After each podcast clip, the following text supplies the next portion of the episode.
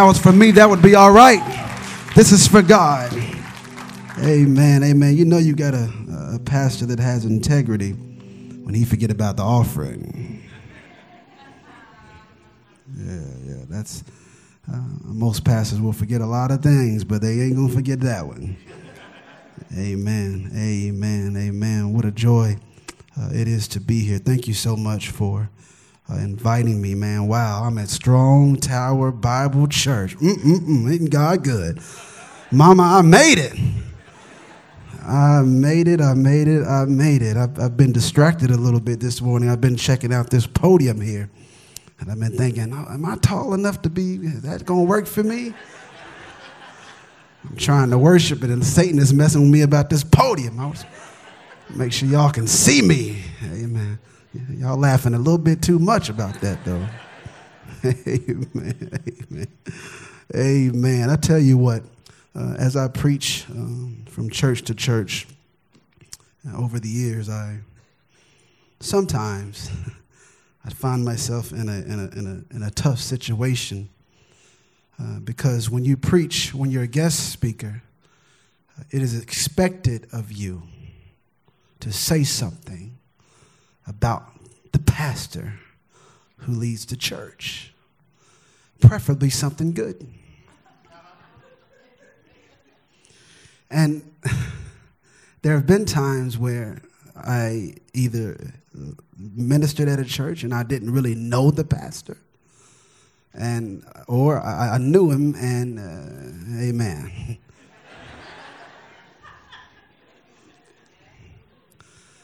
And so uh, I'll be honest and let you know that there, there have been times where I just lied. Oh, he's a wonderful man of God. Yes, he is. And I didn't even know him. Today, I don't have to deal with that tension. What a man. What a man. What a mighty good man you have leading you at this church. I want y'all right now, I want you to give God the biggest hand right now for your pastor, your leader, my mentor, my man, the one and only, Pastor Chris. He got it like that. That's a bad man. Yeah, he's the Jay Z of preaching. Man. You must understand that when we planted several years ago, I needed, I needed a vision. I needed to see what I believed God put in my spirit about what the church that we planted would look like.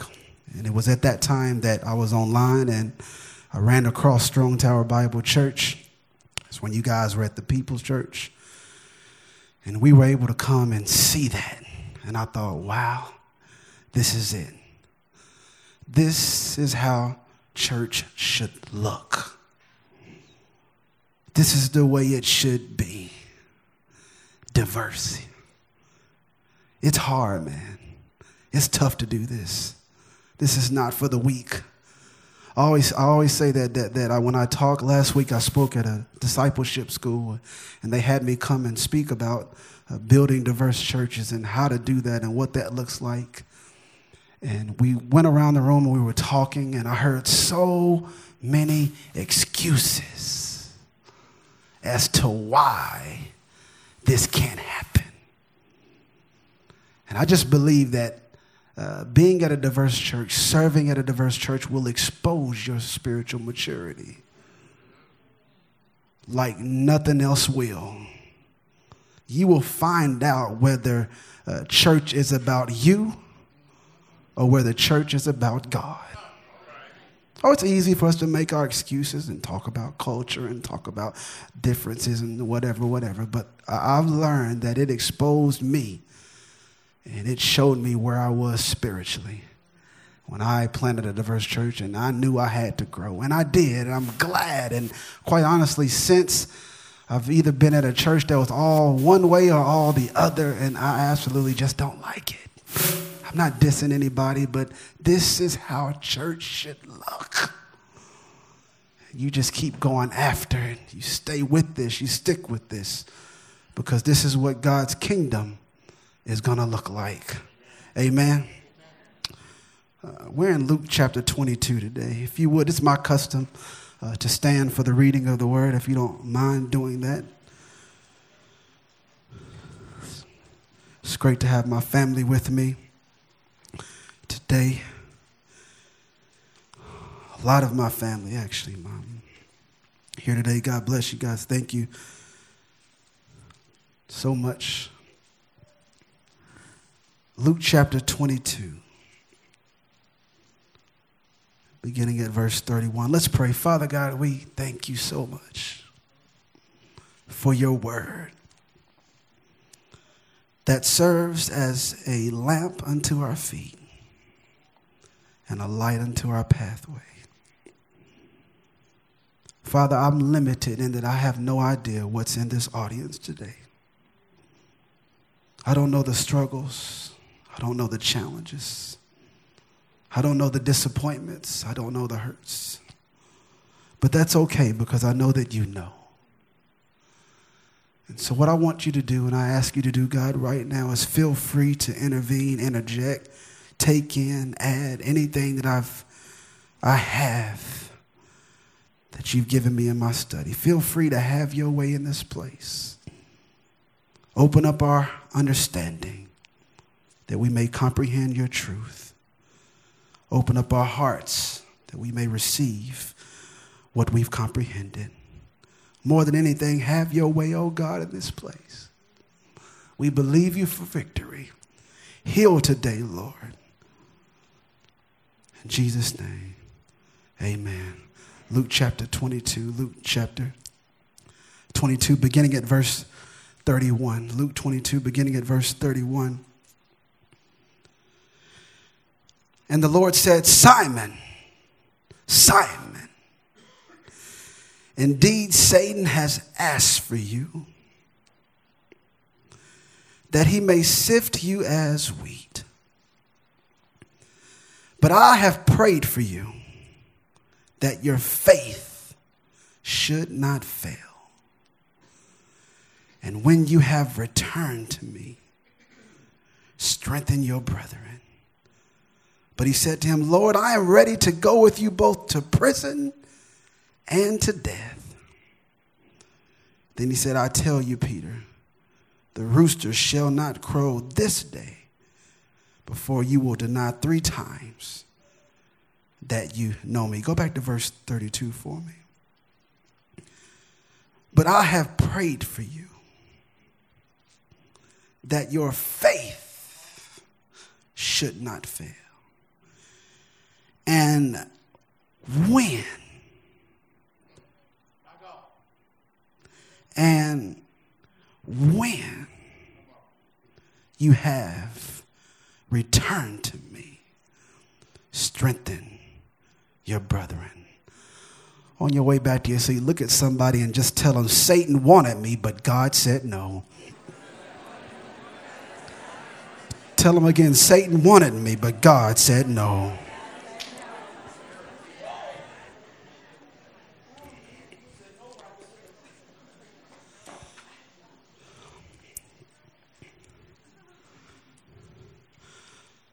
One of the things that we must remain keenly aware of as we walk this Christian journey is that although Satan is the ruler of this age, God rules him.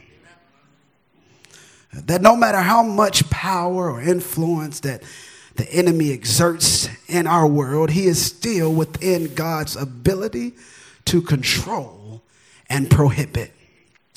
As a matter of fact, Satan can't even launch an attack on your life without God's permission. Notice Jesus said to Peter, Satan has asked for you that he may sift you as wheat. This lets me know that before Satan could tamper into Peter's life, in Peter's life, he had to ask God for entry. And the same is true for you and I. Before Satan can ever uh, touch you, before he can launch an attack on your life, he must consult the Almighty. Now, this is crucial now because, on the one hand, really it's daunting news. I mean, let's be honest, who wants to deal with Satan's attack?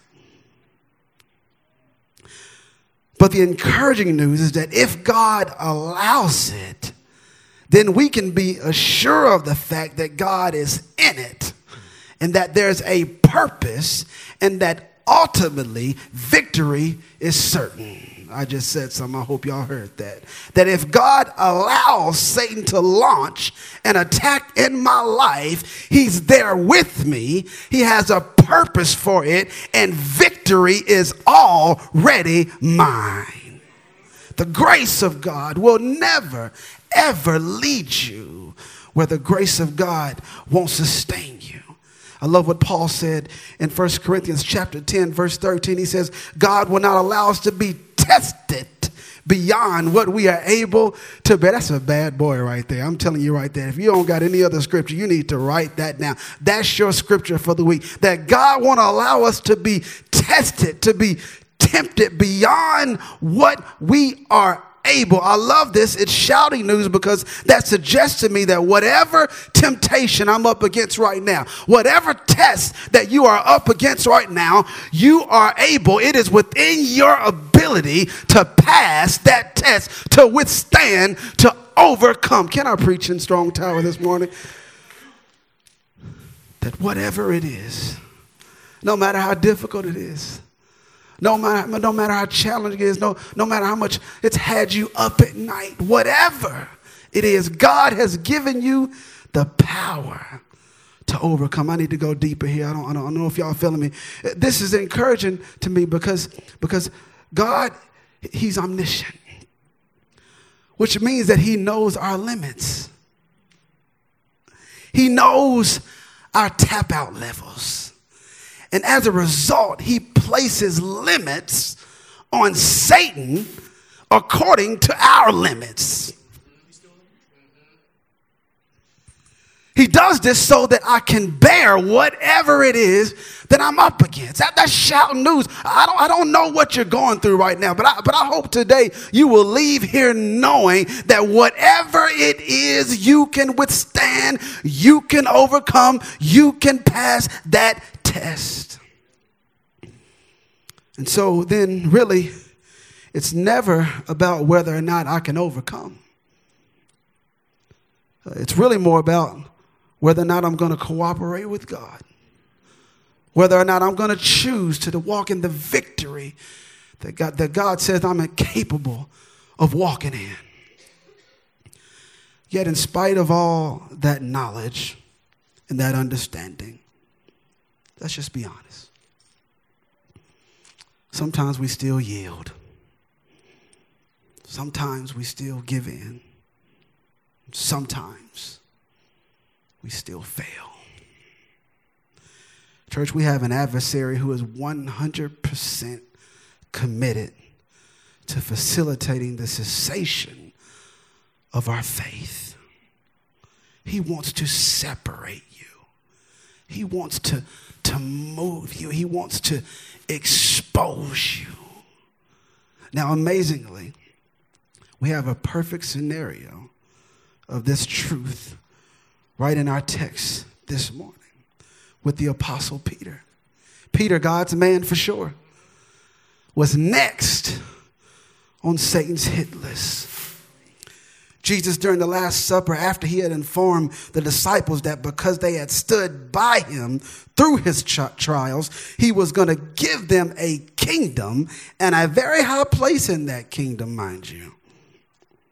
And as he was doing this, he turned to Simon and said, Simon,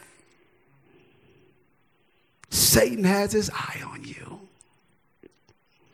He wants you. Matter of fact, Satan has asked for you. And in the original language, that you is actually plural. So, although he's talking to Peter, he's really talking about all the disciples. And I want to let you know right now that Satan has his eye on you. That he wants to sift you and he wants to separate you and he wants to move you. And at some point in your life, you need to understand that just like Peter, Satan is going to ask for you. He's going to ask for you, he, he, he's going to ask for you, if you walk with God long enough, one day, just like Peter, you too will be on hell's hit list. And so the question then is, what does he want? What does he want? Why is he always attacking my life? Why does he attack my finances? Why does he attack my relationships? Why does he t- attack my career? Why does he attack my health? Why does he keep attacking me? What does he want? He wants to sift you. He wants to challenge your faith, hoping really to prove to God that you're not all he thinks you are. He wants to challenge your allegiance and challenge your commitment. Yes, he wants your faith. If there is anything that the enemy wants to assassinate in my life and in your life, it is your faith. I am 100% convinced that Satan has no need for my stuff. Satan has no need for my material possessions. I hear people say that Satan just want my house. For what? Satan's after my car. Why? Satan's after my career. Really? Satan works now? I mean, he works, but he doesn't do that work. Really, even my relationships really aren't that big of a deal to Satan. But, Pastor Chris, I've observed that Satan will use these things as avenues to get to what he really, really, really wants. And that is your faith, your allegiance, your worship, which then means that we have to be careful of what we attach to. Amen. Because Satan is watching to see what we attach to, what we love dearly, what, what we want, what we love so much. And if he sees that that is that you're so attached to that so closely, he will snatch it, hoping to get your faith. Job, Job shows us this. Had Job been attached to his possessions, he wouldn't have been able to withstand the, the attack that Satan launched in his life. Matter of fact, had Job been attached to himself, when he had boils broken out all over his body, he still would have cursed God and died. Satan has no need for any of those things. He wants one thing. He wants my faith. I want to ask you right now what avenue is Satan traveling down in your life right now? What is it? What's going wrong in your life that's causing you to doubt and contemplate, contemplate throwing away faith? I just want to take a minute to be transparent.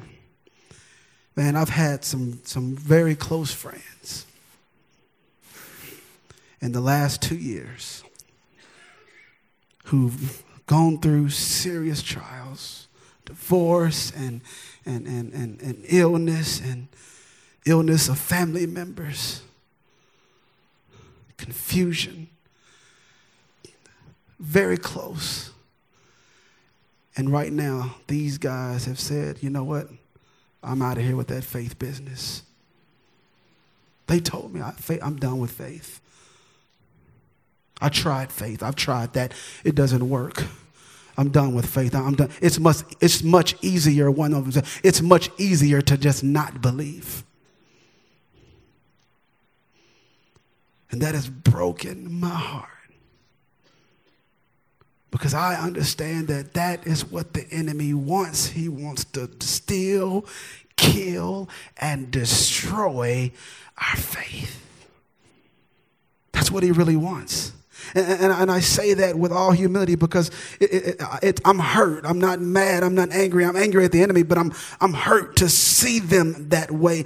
But, but, but, but if I'm honest, if I, if I can just be transparent just for a minute, I, would be lying if I said I've never contemplated uh, getting on the train of unbelief. I know we're in church. I know we have to act as if everything is going right, everything is going right in your life, but but but I, I, I'm, I just believe I'm an honest preacher. I don't play games. I, I, just tell it like I see it, how I feel it, how I'm feeling. I have wanted. I have. Uh, let me not say I wanted. I've contemplated. I've considered getting on the train of unbelief as I've seen suffering, as I've, as I've, I've seen loss, as I've seen people hurt, as I've seen children die and parents have to bury their children, as I've seen so many horrific things people having who are close to me having illnesses and seeing death and seeing frustration and child. There have been times where I've contemplated maybe getting on that train. But I don't ever want to contemplate it again. Let me tell you something. The only hope for a dying world is through a relationship with Jesus Christ. And He is going to set the world right. You can believe it. You can put your signature on it. He is going to make this world what He wanted it to be from the beginning. And we can never, I mean, never stop. But don't you dare let no relationship, no career, no problem, no illness, no challenge. You continue believing that God is going to do what He said He's going to do.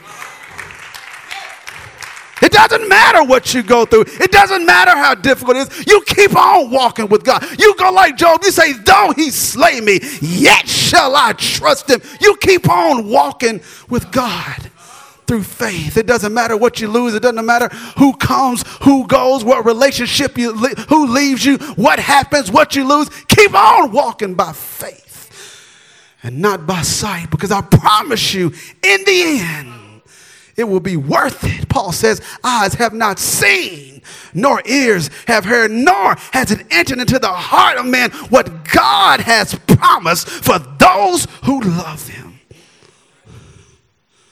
Oh, I believe that, man. I, I ran up on that scripture the other day and I, I almost just bawled out because I needed to hear that in my life. You know, the script, we got, we have the scriptures, man. I, I, I just know that a lot of people who drift sometimes, sometimes they really aren't in the word like they need to. Because when you run up on a verse like that, that ought to inspire you. Oh, it's bad, it's ugly, but, but eyes have not seen, ears have not heard. Paul would say our, our, our light afflictions which are but for a moment. Light, light, light, light. Yes, he said light. We're talking about a man who was, who was persecuted, who was stoned, who spent a night and a day in the open sea, who was constantly on the run, who had been cold, who had been naked, who had been shipwrecked, who almost died, who received from the Jews all these whipping. And we're talking about a man who went through all that hell and high water. Yet he still, in spite of all that, he said, though our light afflictions are but for a moment they're working for me a far exceeding reward. Oh, my Lord. I, I, I wish I had a church up in here today. I know it doesn't seem like, but I promise you it's like, let me get back to this text. See, preachers, we drift, man, and then 20 minutes go by and you know I'm to finish. So we, boy, it takes discipline to do this stuff. Amen. You know, preachers, we don't give time back. We might say we will, but it doesn't work out that way, way sometimes. Amen. Y'all felt that in a special way.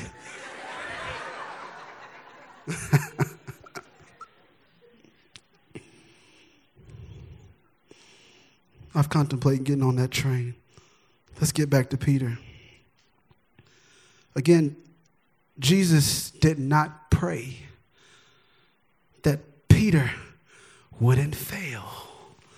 Notice now, he didn't pray, Simon, I've prayed for you that, that you won't fail. No, no, he prayed that his faith would not fail. Matter, of fact, uh, uh, Peter actually did fail majorly. Drop down to verse 54 of Luke chapter 22. Drop down real quickly. Watch this. Peter did fail. Peter failed. Jesus wasn't praying that he wouldn't fail. He failed tremendously. Watch verse 54.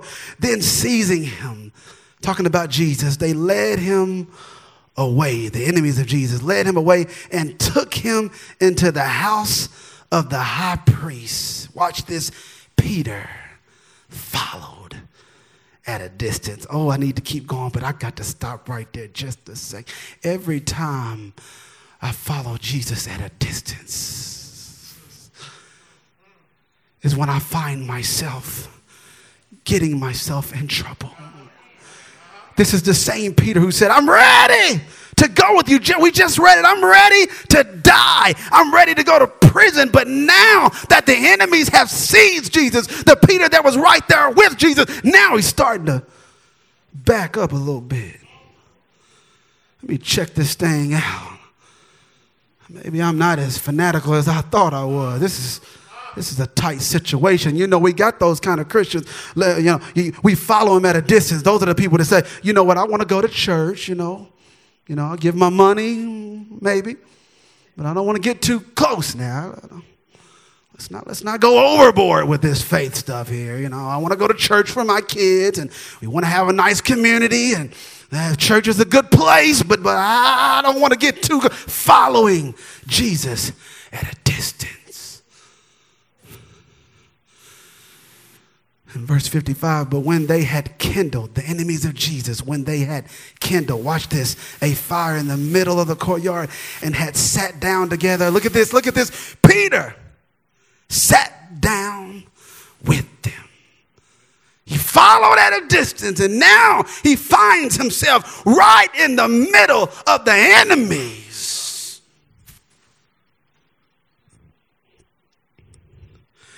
When I, when I when I begin to follow Jesus at a distance, I find myself in the wrong community. Many times I find myself amongst the very people who are who are in opposition, whether knowingly or unknowingly, they are in opposition to the kingdom of God. Have you ever been there before? The text says Peter sat right down with him. And then, watch this. A certain girl saw him seated there in the firelight. She looked closely at him and said, Uh huh.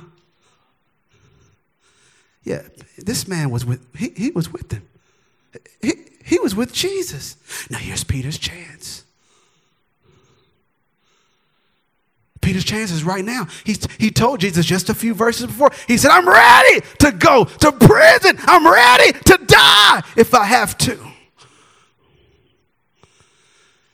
And now he's in a tight place. He's in a vulnerable place. You ever been in a vulnerable place? It was Peter who said, I, I, I, I, will never, even if all forsake you, I won't forsake you. I will always be right there with you. And now he has his chance. And, and the lady said, uh, You were with him. And verse 57, but he denied it. Woman, I don't know him. Who we? Wait a minute here. Oh, wow. Did this really come from the mouth of the Apostle Peter? The man who walked on water? That, that Jesus allowed to walk on water? Did this come from the man who saw Jesus heal? Who saw Jesus tell nature to hush? There's no doubt that Jesus showed his power and his ability, but now the same Peter who saw all that and was so braggadocious about what he was going to do when it came to, to, to temptation and challenges and how he was going to stand up when it counted. Now is a time of testing. Peter said, I, I don't even know him. Look at this. Verse 58, a little later, someone else saw him and said, You are one of them. Second chance. Second chance. What will he do? Man, I'm not. Peter about Peter was cool, wasn't he? Man, I'm not. No, I'm not. Dude, I don't know no Jesus. About an hour later, another asserted, Certainly this fellow was with him, for he is a Galilean. Peter said, Man, I don't know what you're talking about. Look at verse 61. We'll keep looking. Just as he was speaking, the rooster crowed the Lord turned and looked straight at Peter. Man, I can feel that in my chest. That glaze, that stare. You ever had maybe your parents, your mom or father be disappointed in you? And, and, and you know, they look at you, but it ain't an angry look. It's not, I'm going to beat you look. I'm sorry, I grew up getting beatings. I don't, I don't know. My mom always laid hands on me. Apparently, I need a healing every day.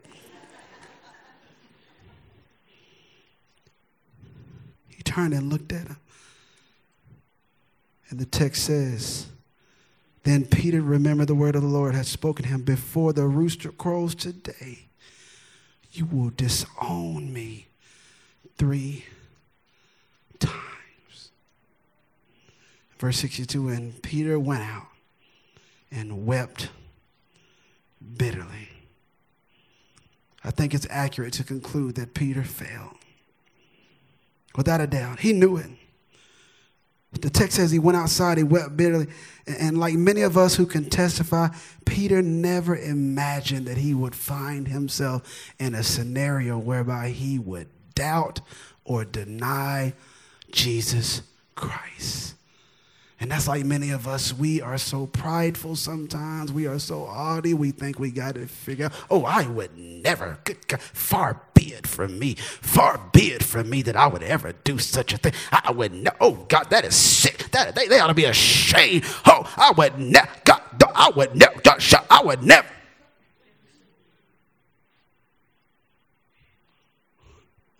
You see somebody fail and you just, you look at them with your judgmental eyes and you think, oh, there's no, I can't believe, oh, wow. And I've learned, I believe it was John Piper who said that when he sees someone who's failed mightily, he doesn't look at them with judgmental eyes. He immediately says, God, remove anything within me that would allow me to do that.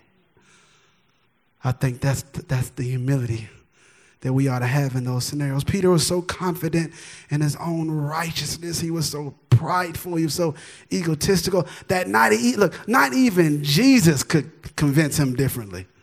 Jesus told him what was going to happen. He's arguing with Jesus. You know you're prideful when you start arguing with Jesus. I mean, anybody who, who predicted his own death and pulled it on and resurrection and pulled it off, uh, I think you just better listen to that. Yeah, no arguing.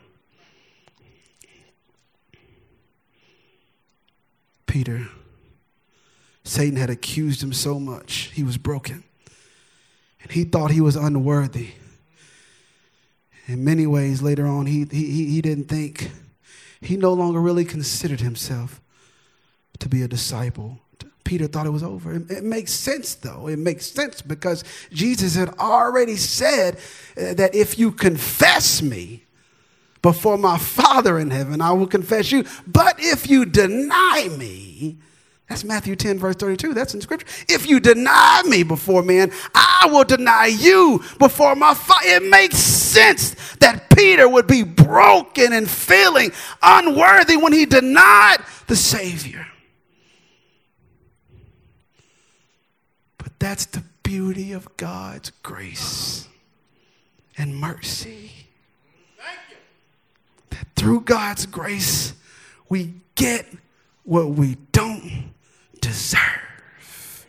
And in His mercy, we don't get what we actually do deserve. Had God decided to cut Peter off, it would have been totally justifiable. He could have done it. He, he, could have just written Peter off and said, You know what? I told you what I told you. If you confess me, I'll, I'll, confess you. And if you deny me, I deny you. You talked all this stuff. You said you're with me. You said you had my back. And now you're going to get around all these people, my enemies. You saw them take me away. And you're going to deny, really? You're going to deny me? Is that what we're doing here?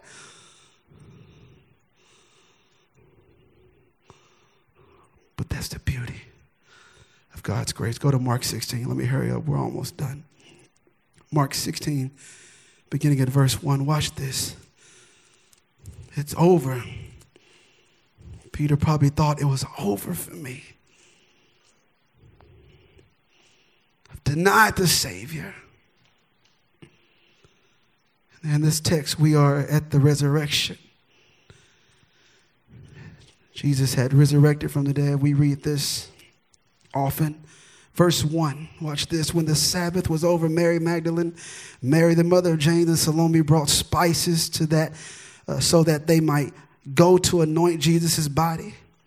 Very early on the first day of the week, just after sunrise, they were on their way to the tomb and they asked each other, Who will roll the stone away from the entrance of the tomb? But when they looked up, they saw that the stone, which was very large, had been rolled away, and they entered the tomb. They saw a young man dressed in white robes sitting on the right side, and they were alarmed. Don't be alarmed, he said. You are looking for Jesus, the Nazarene, who was crucified. He is risen. He is not here. See the place where they lay him.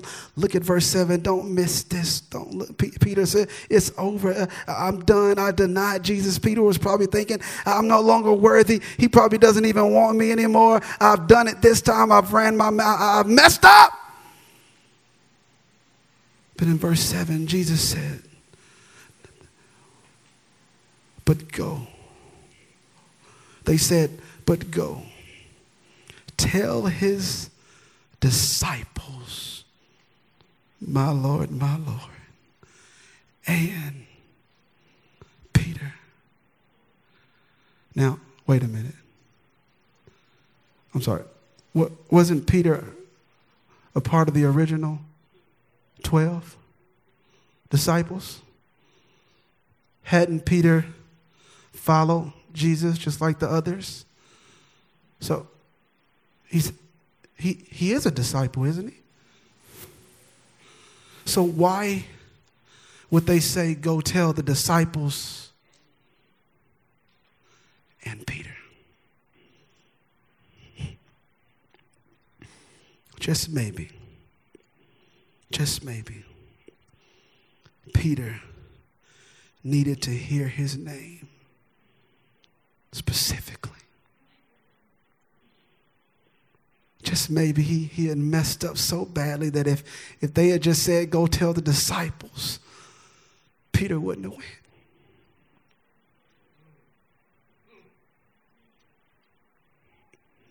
He wouldn't have thought he was a part of that team anymore. He had, he had messed up so badly. Go tell the disciples and Peter to meet me in Galilee. Let me give you one more. This is it. John chapter 21, verse 15. Look at this. Look at this. Look at this. This is beautiful. Look at this. Oh, I love to hear the pages turning. I know this is a new school and we got all the cell phones and tablets, but I, I like to hear the pages turning. My grandmother said, because us is studying. Look at verse 15. Watch this. Let's hurry up they had finished eating, Jesus said to Simon Peter, Simon, son of John, do you truly love me more than these? Yes, Lord, he said, You know that I love you. Now he go there, he's, he's talking once again. He's running his mouth once again. Jesus could have said, No, you don't. You denied me. You don't. Apparently, you don't love me, Peter. You, you said you love me, but man, when, when you had the opportunity to stand for me, I mean, you, you, you said you didn't even know me. Really? But what did he say? Jesus said, Feed my lambs. Again, Jesus said, Simon, son of John, do you truly love me? He answered, Yes, Lord, you know that I love you. Jesus said, Take care of my sheep. The third time he said to him, Simon, son of Jonah, do you love me? That's number three. And how many times did Peter deny Jesus? Three times. Peter knew it. Look, he said Peter was hurt because Jesus asked the third time, Do you love me? He said, Lord, you know all things and you know that I love you. Jesus said, Feed my sheep. I tell you the truth. When you were younger, you dressed yourself and you went where you wanted. But when you are old, you will stretch out your hands and someone else will dress you and lead you where you do not want to go. Jesus said this to indicate the kind of death by which Peter would glorify God. Then he said, and this is it follow me. Wow. That's amazing. I want to say a prayer this morning.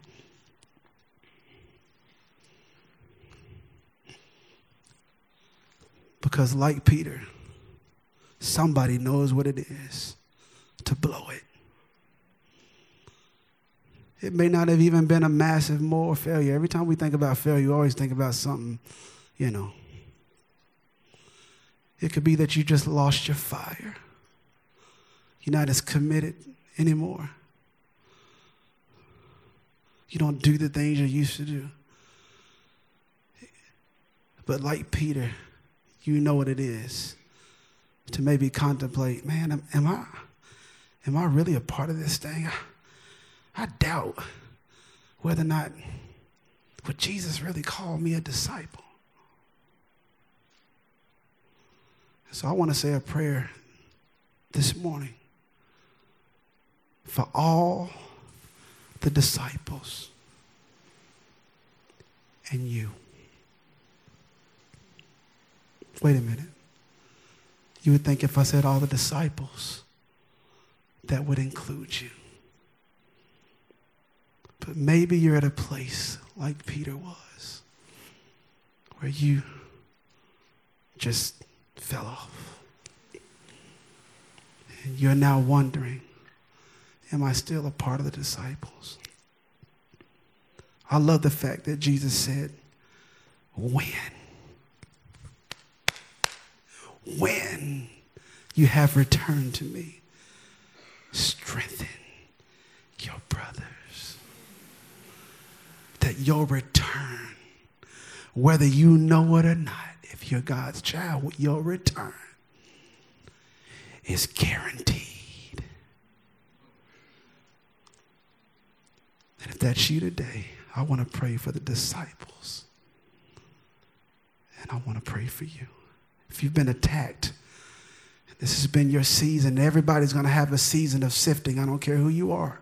If you walk with God long enough, your season of sifting is coming. It's coming. I guarantee you it's coming. All the disciples in you, when you have returned, Satan wanted me, but God said, No, stand on your feet. Grab somebody by the hand. If I can pray for somebody, I want to pray for the disciples and I want to pray for you. I want you to just come down front here. I'm going to meet you down there because it starts with me. Yes, sir. Yes, sir. Come on, come on. Come on, anybody. All the disciples and you. I've been at that place. If you're doubting, whatever, you didn't trust God at a time you should have trusted Him. You should have been trusting him through that problem. You should have been trusting him through that scenario, that adversity. You should, you should have been trusting him to work your marriage out. You should have been trusting him to keep your kids safe, but you've been worrying, worrying, worrying. Oh, the disciples and you. Whether you come down here and pray with me or not, I'm going to be praying. We're not calling anybody out. If you just need prayer, I'm just going to be down here in the front praying. You need that prayer, you come on down as we worship God and as we sing. It's prayer time. It's prayer time. Satan wanted me. Come on, my brother. Satan wanted me. Yes, sir, my brother. God bless you. Satan wanted me. Anybody else want to pray? Come on, come on, come on. Come on, come on. There you go. There you go. It's okay. It's prayer time. This is the house of prayer. This is the house of prayer. The effective, fervent prayer of the righteous availeth much, James says. All the disciples and you. Come on, my sister. I see. We're going to worship God. I give myself away. Y'all gonna help me with this thing? Yeah. Give myself away. Peter was ready to do that now. Can you? I give myself away. Peter was ready to do that like he had never been ready before. Come on, my sister. I give myself away so you can. I give, I give myself away. Hallelujah. Lord, I give myself. Come on, my brother. So you keep on, just keep on. Let's keep singing. I give. It's prayer time. And I give myself. So you can use me. I give, I give, I give my.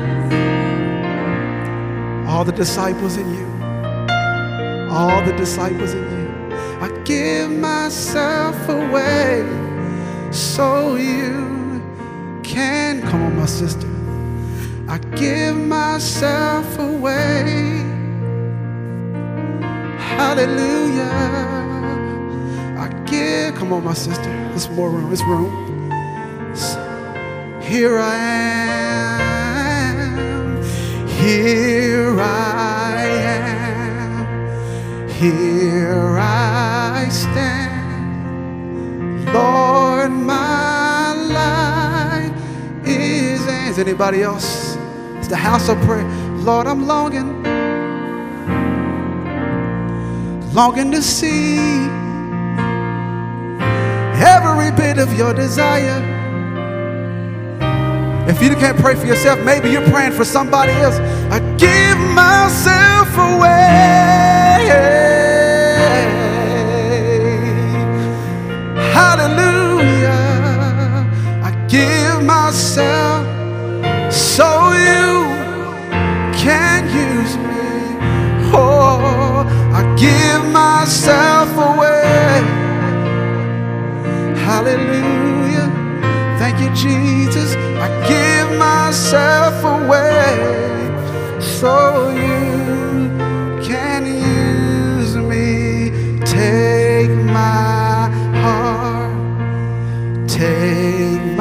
There's still enough room as a living sacrifice. Your shepherd is here to pray for you right here. All my dreams. Peter said, I'm done. I'm, I'm ready. I'm ready to do this right now. Lord, I placed them in your hands. Yeah.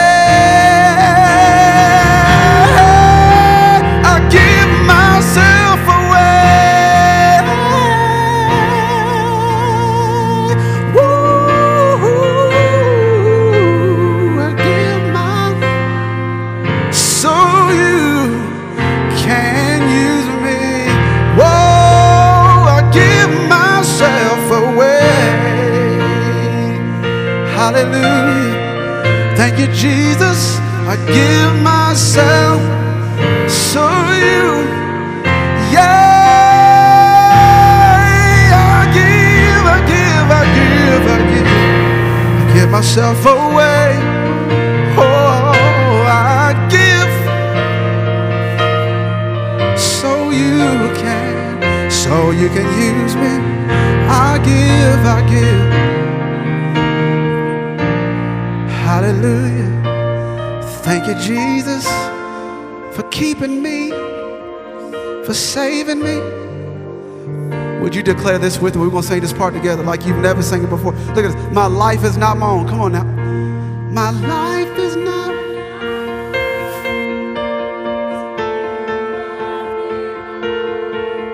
hey! Ah, ah, ah.